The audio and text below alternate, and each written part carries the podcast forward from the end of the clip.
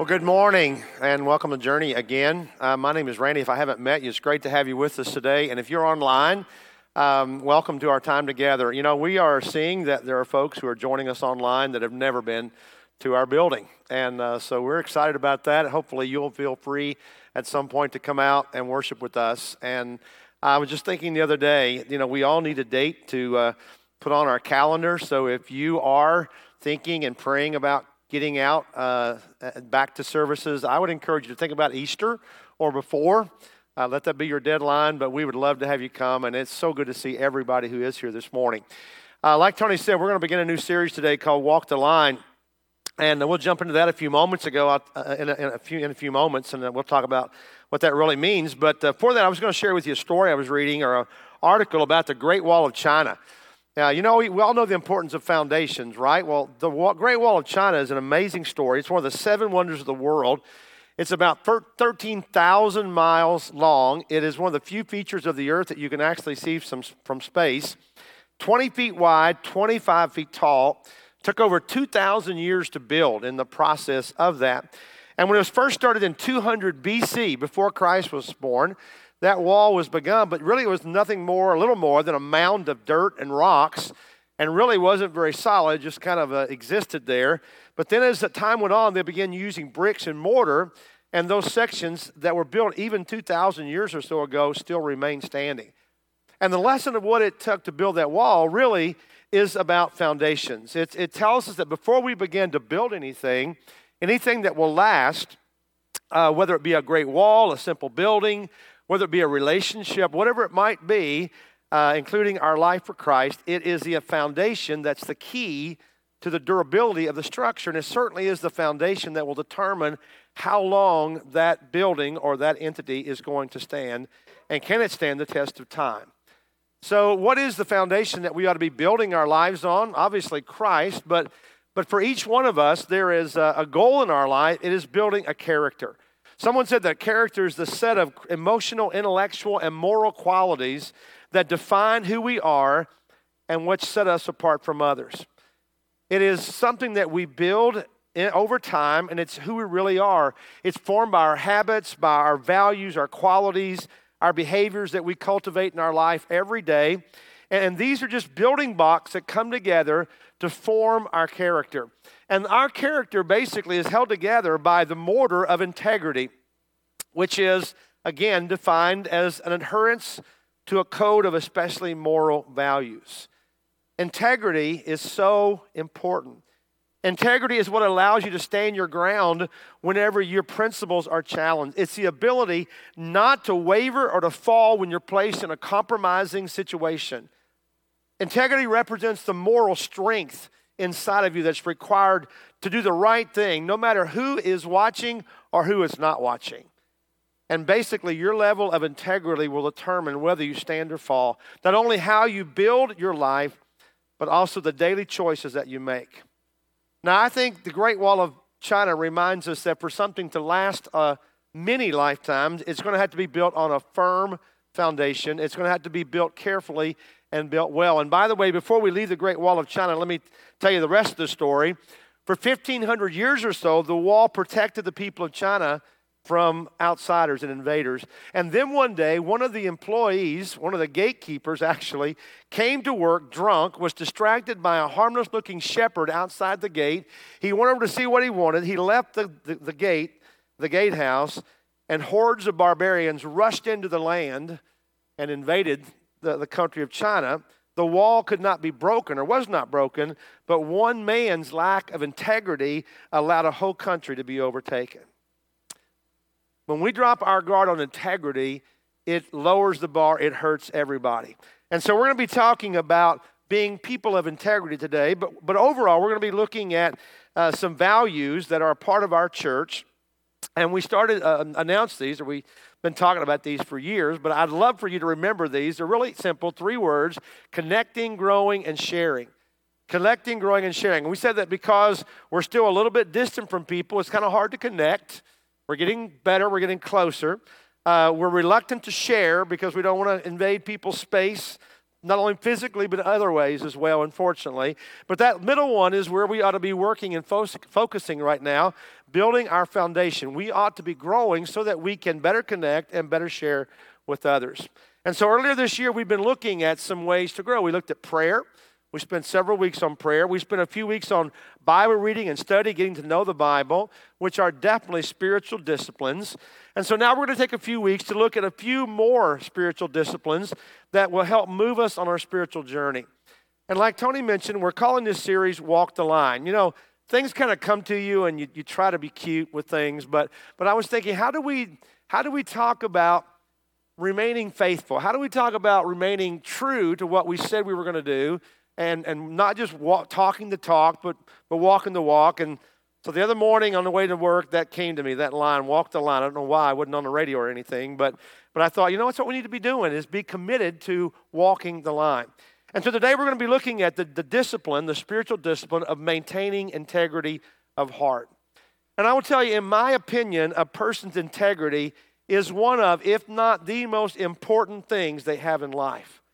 It really is. It's something that you, if you're committed, you build on for a lifetime, and you can betray in just a few moments.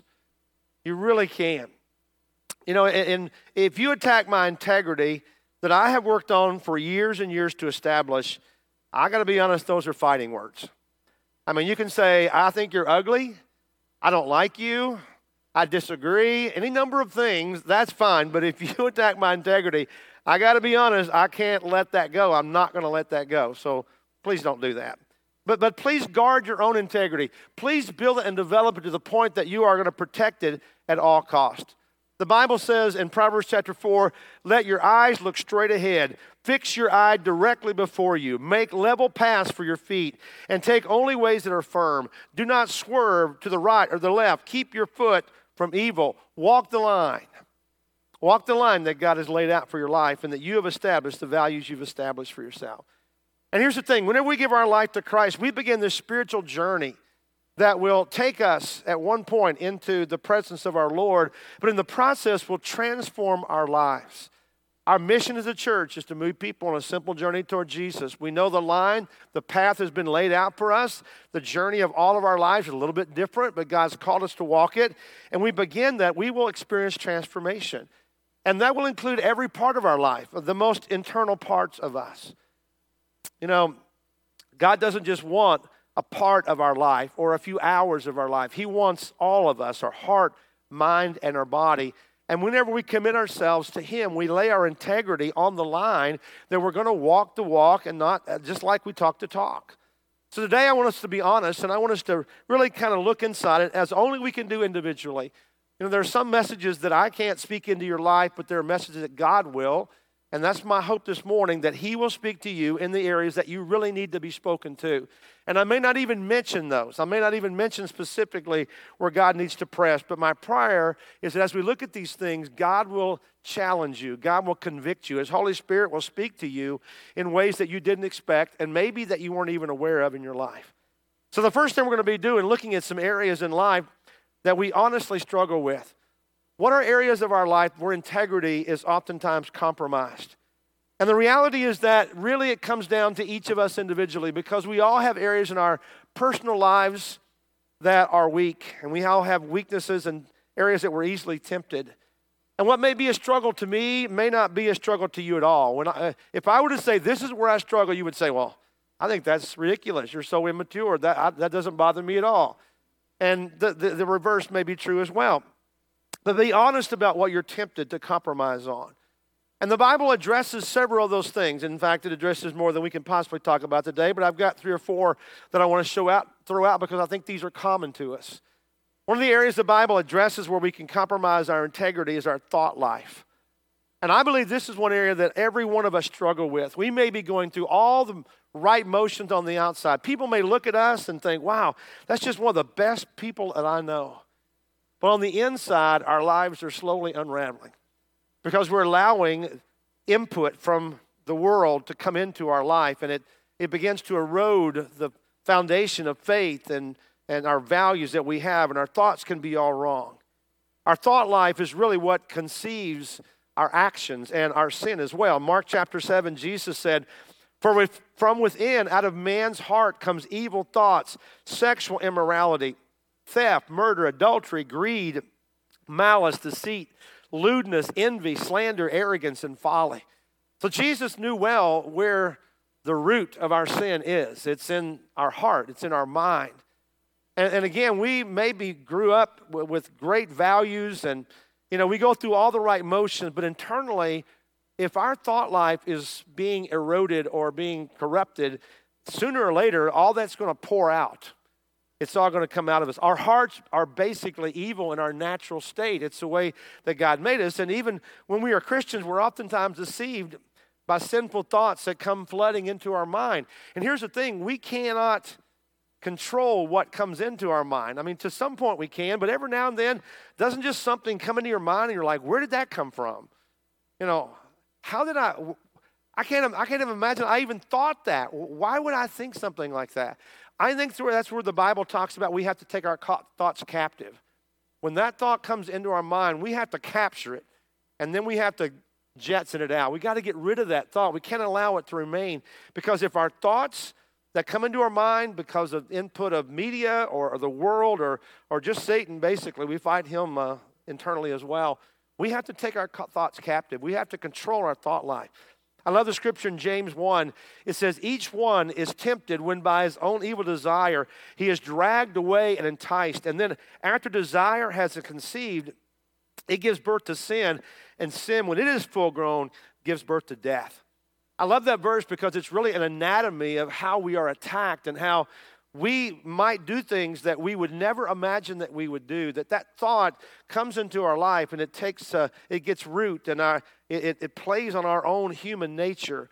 And then we're dragged away and we begin to justify it. We begin to excuse ourselves.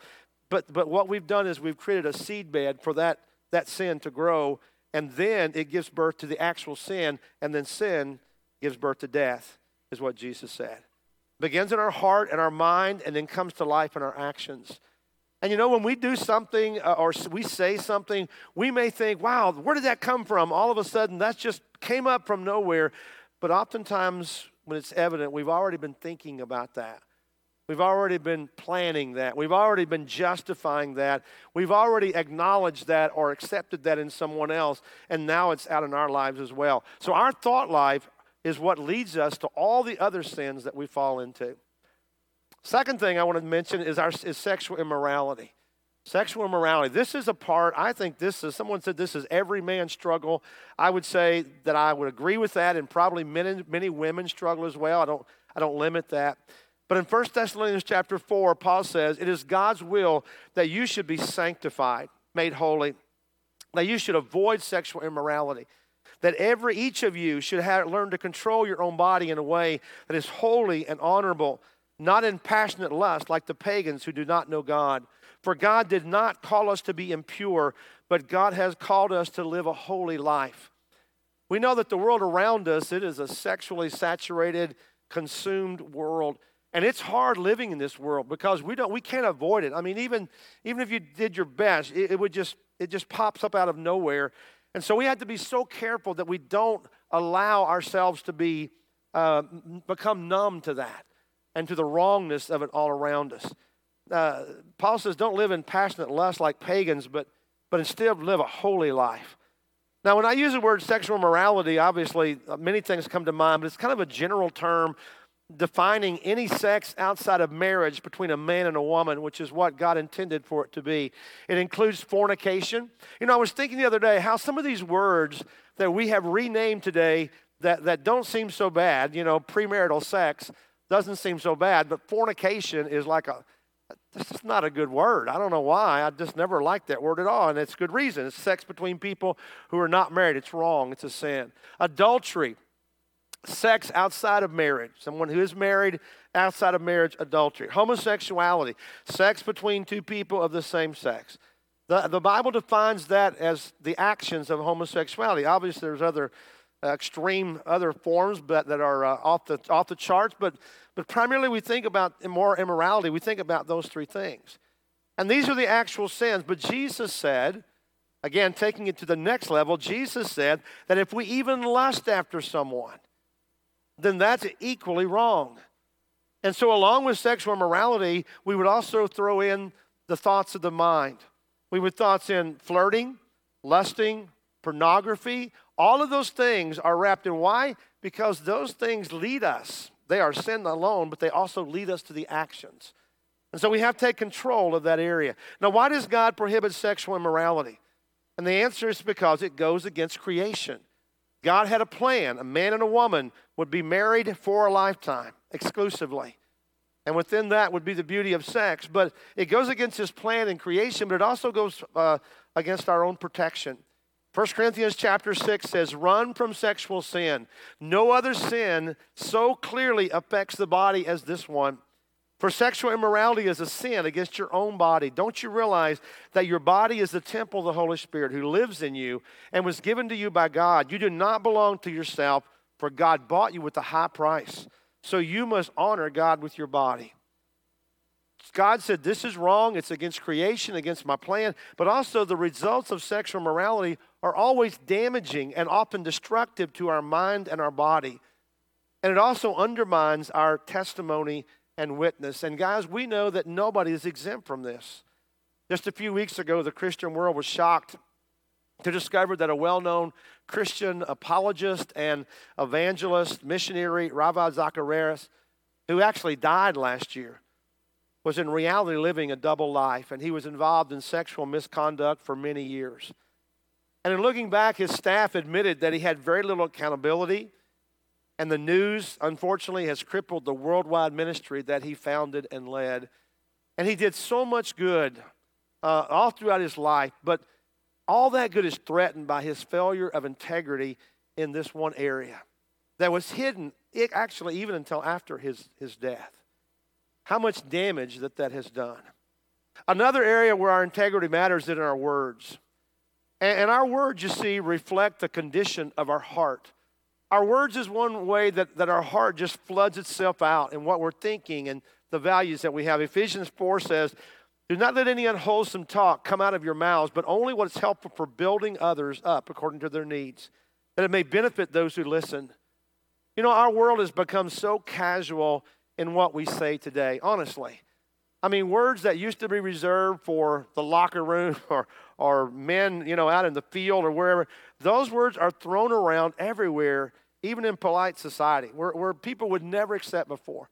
I mean, all of us have probably been sitting in a restaurant and overheard a conversation next to us of people, not just men, women as well, just throwing out words that were embarrassing, frankly. You know, I never know what to do in that situation. I'd love to ask them to stop, but, you know, in this world, what do you do? But our words have just become so freely thrown out. Television, social media, public society, anything goes, no matter how coarse or inappropriate. And I would include in here the crude language, obviously, inappropriate jokes, so the sexual nature of any nature, inappropriate racial terms, gossip, slander. Those things are such a betrayal of our integrity, and I try not to be judgmental, but when I hear that from somebody, it just makes me think, you know, that person must not have very high values or morals because they're exploiting the lowest use of wordage and verbiage and really don't care what anybody else feels about the inappropriateness of that. Maybe that's judgmental on my part, but our words really matter. Give your words and your language to God and let him make it clean. You know, one of the most amazing stories, and I didn't ask him if I could share it, so I won't tell you his name, but I have a friend who said that before he gave his life to Christ, his language was just unbelievable, and he didn't even realize that. But people would come up to him and say, I don't know if you realize it, but you used the F word like 50 times in that one conversation. And he said he didn't even realize that until when he gave his life to Christ, God took all of that away from him, and that's not a part of his life anymore. God can do that. But we have to surrender that to him. Words either bring glory to God or they bring shame to God. And we can betray our integrity just with the words that we say and how we deal with people. Another area of integrity in our life is our priorities of life. Our priorities of life. As believers, you know, we ought to be in a constant process of being transformed by the word. The Bible says that we should not be not conformed to the world around us, but we should be transformed by the renewing of our faith. And not let the world press us into his pattern. In 2 Corinthians chapter 4, it says, we fix our eyes not on what's seen, but what is unseen. For what is seen is temporary, but what is unseen is eternal. We realize that there are a lot of things in life that are begging for our attention. There are a lot of priorities, a lot of things that we want. The world has created this value system that we're susceptible to because we're human. And many times our priorities betray what our true purpose for life is. And the whole idea of maintaining our integrity as a Christian is remaining faithful to the calling that we have in Christ.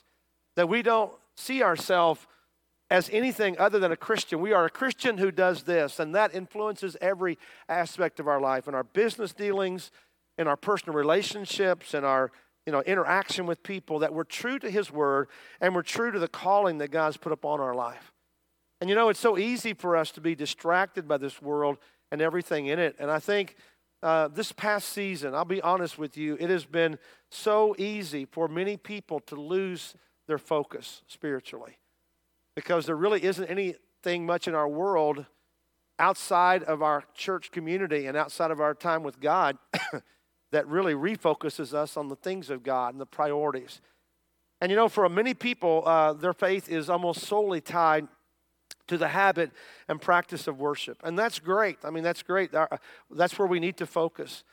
But like all of us know, that's been really interrupted by the crisis and the virus that we've had. In fact, there was a time, whether we acted right or not, there was a time we didn't have services at all. And that really has damaged many people's spiritual walk. In fact, I believe it will for a lifetime. I know there are people who will not recover spiritually from this time, which is such, to me, the worst tragedy of this. But a lot of people have gone on and resumed a lot of other activities, but they've not returned to church. Talking to the crowd here, but I know that all of us have struggled with that decision. I don't take it lightly, because I understand there are people who need to really be cautious. Let me just say this, that if you're going everywhere else, you're going to stores and restaurants and shopping and work and everywhere else, and you can come to church, unless there's a major concern about your personal health. And I don't want to say that lightly and flippantly, but I think at some point it does become a matter of integrity. And I want to challenge you to do that, challenge you to think about that and the priorities of life. Now, there are many other areas, obviously, we could talk about, but these are just a few that we can betray our integrity as a believer. Now we know where we struggle in life, and maybe we put our finger on that, and perhaps I didn't even mention that, but what's the solution? Well, obviously, the solution to our spiritual problem is always going to be a time to recommit ourselves to our Christian walk. But you know what? It's also important to invite other peoples into our world to help us. We were not made to live this life alone. We really weren't. We were called into Christian community. And when you look in the Bible, you're always going to see that Christians are in the context of the church and other believers. And when we're cut off from that, for whatever reason, it's more difficult to live. In fact, I don't really think you can live the Christian life alone. We have to have the Christian community to help us. We all need people in our life that are on the same journey as us, that are walking alongside of us, that that we feel like we're in good company. We need people that have the freedom to speak into our life, that have the right and the permission to confront us. Someone that we trust who maybe can gently come along and say, hey, I just want to mention something that you have noticed, and we really are open to that. And we also need somebody in our life that can come alongside us and smack us upside the head when we really are off track. We need that.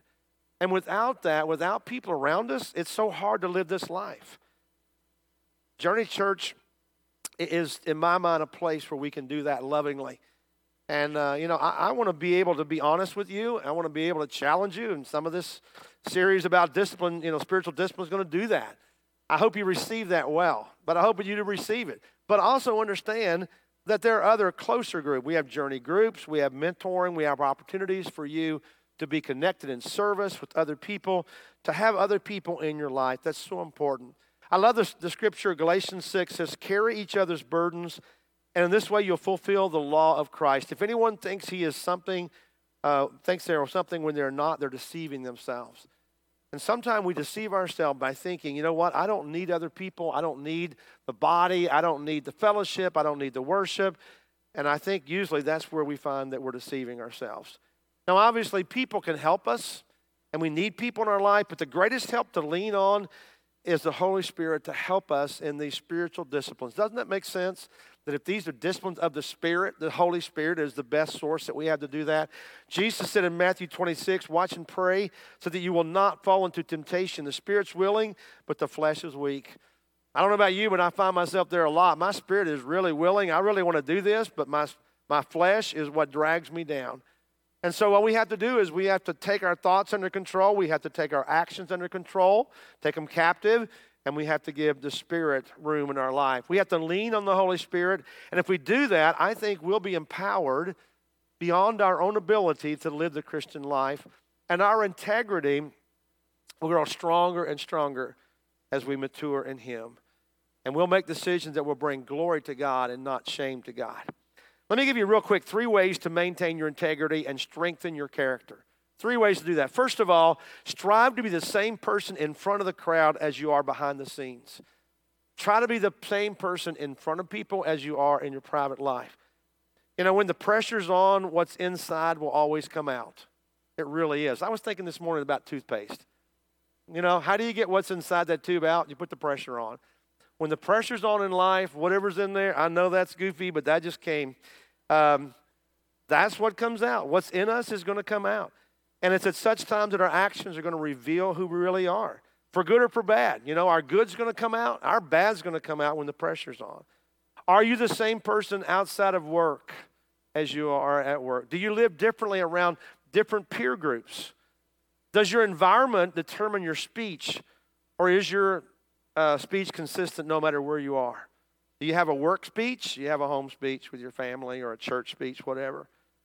See, whether you realize it or not, people are watching you. And you can betray your integrity and your trust with people very, very quickly. Family, friends, coworkers, your children are observing whether your words align with your actions. And whatever you're saying or doing, what message are you sending to people about your values in life? Is it one that conveys consistency or confusion? Good character is being true to the right principles, even whenever there's nobody watching. Being faithful to God in your private life is more important than what public perception of you is all about. But if you are faithful to Him, inside what is inside you will come out. God cannot bless you with big things and big blessings until you've proven to be upright in the small things. He's honest and truthful about that. So be the same person no matter where you are. Secondly, be careful not to conform. Do not conform to people around you. We're always going to be called as Christians to be above the world around us. Character means doing the right thing regardless of what other people think. It oftentimes means that you stand alone and you act courageously when everybody else is doing something you know is compromising. And sometimes we're tempted to think, the stakes aren't that high. It doesn't matter that much. Not that important. It would be easier to go along and follow the crowd. But in reality, you know in your heart that's not right. Maybe you know that that's something you're being tempted or asked to do doesn't go along with what you believe and what you have said you believe. Or maybe you know that when you're in a crowd and somebody's talking about another person, it would be so easy to be silent or maybe to go along and throw in your 2 cents. But you don't have the courage to do that. No matter the smallness of the situation, whatever it may be, conforming in those ways is a major blow to the maturity and strength of your character. Be the person who does what they say and lives a life that can be respected by those around you. Be more than your words. Don't just talk the talk, walk the walk. Be a person of action, a person that people can depend upon, whose reputation speaks for itself. And that's where true character is found. Thirdly, learn to value the process of building your character. This is a hard one, I think, sometimes, because we'd all love to have that sterling character and high level of integrity, but it takes some work to get there. Romans chapter 5 says, more than that, we rejoice in our sufferings. Building character means you rejoice in your suffering, knowing that suffering produces endurance, endurance produces character, and character produces hope, and hope does not put us to shame, because God's love has been poured out into our hearts through the Holy Spirit who has been given to us. This verse speaks about character being established through endurance and suffering as well. If you're an athlete, you know that there are no shortcuts to be able to be successful and finish the race. If you're going to win the competition, you have to do the hard work. And character is no different than that. It is built through endurance and experience and proving yourself and success. And make sure that you hold your character high. Make sure that you're a man, a woman of integrity and character, and you never compromise that. And let your word be your bond.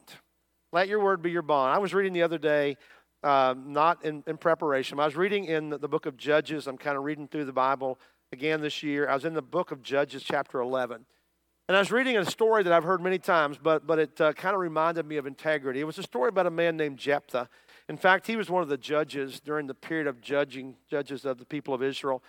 And he was fighting the Ammonites, and he made a vow before God that if God would give him victory in this battle, he would offer as a sacrifice whatever came out of the door of his house whenever he returned home from the battle.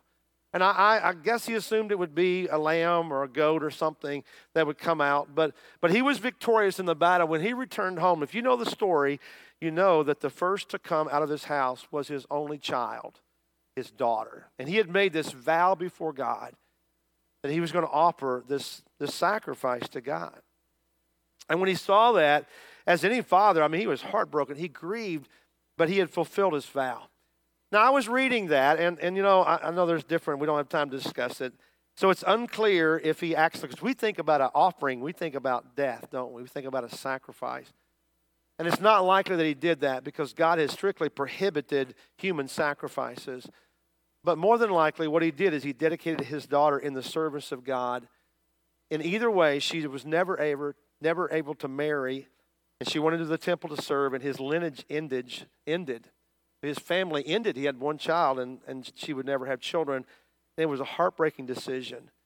But you know what? Jephthah had made a vow before God, and he kept it, even though it hurt him personally deeply. And I thought, what a story of integrity, where he could have began to hedge that vow and justify, I didn't think I'd be a child, But he was a man of integrity. And we need to be that kind of person as well. And I think integrity is a sign of a spirit-filled life.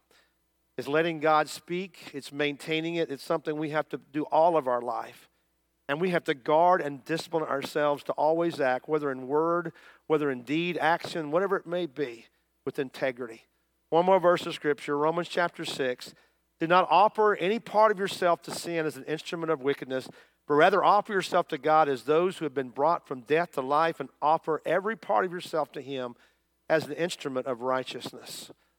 If you are a Christian, you have been brought from death to life. God has paid a high price for you.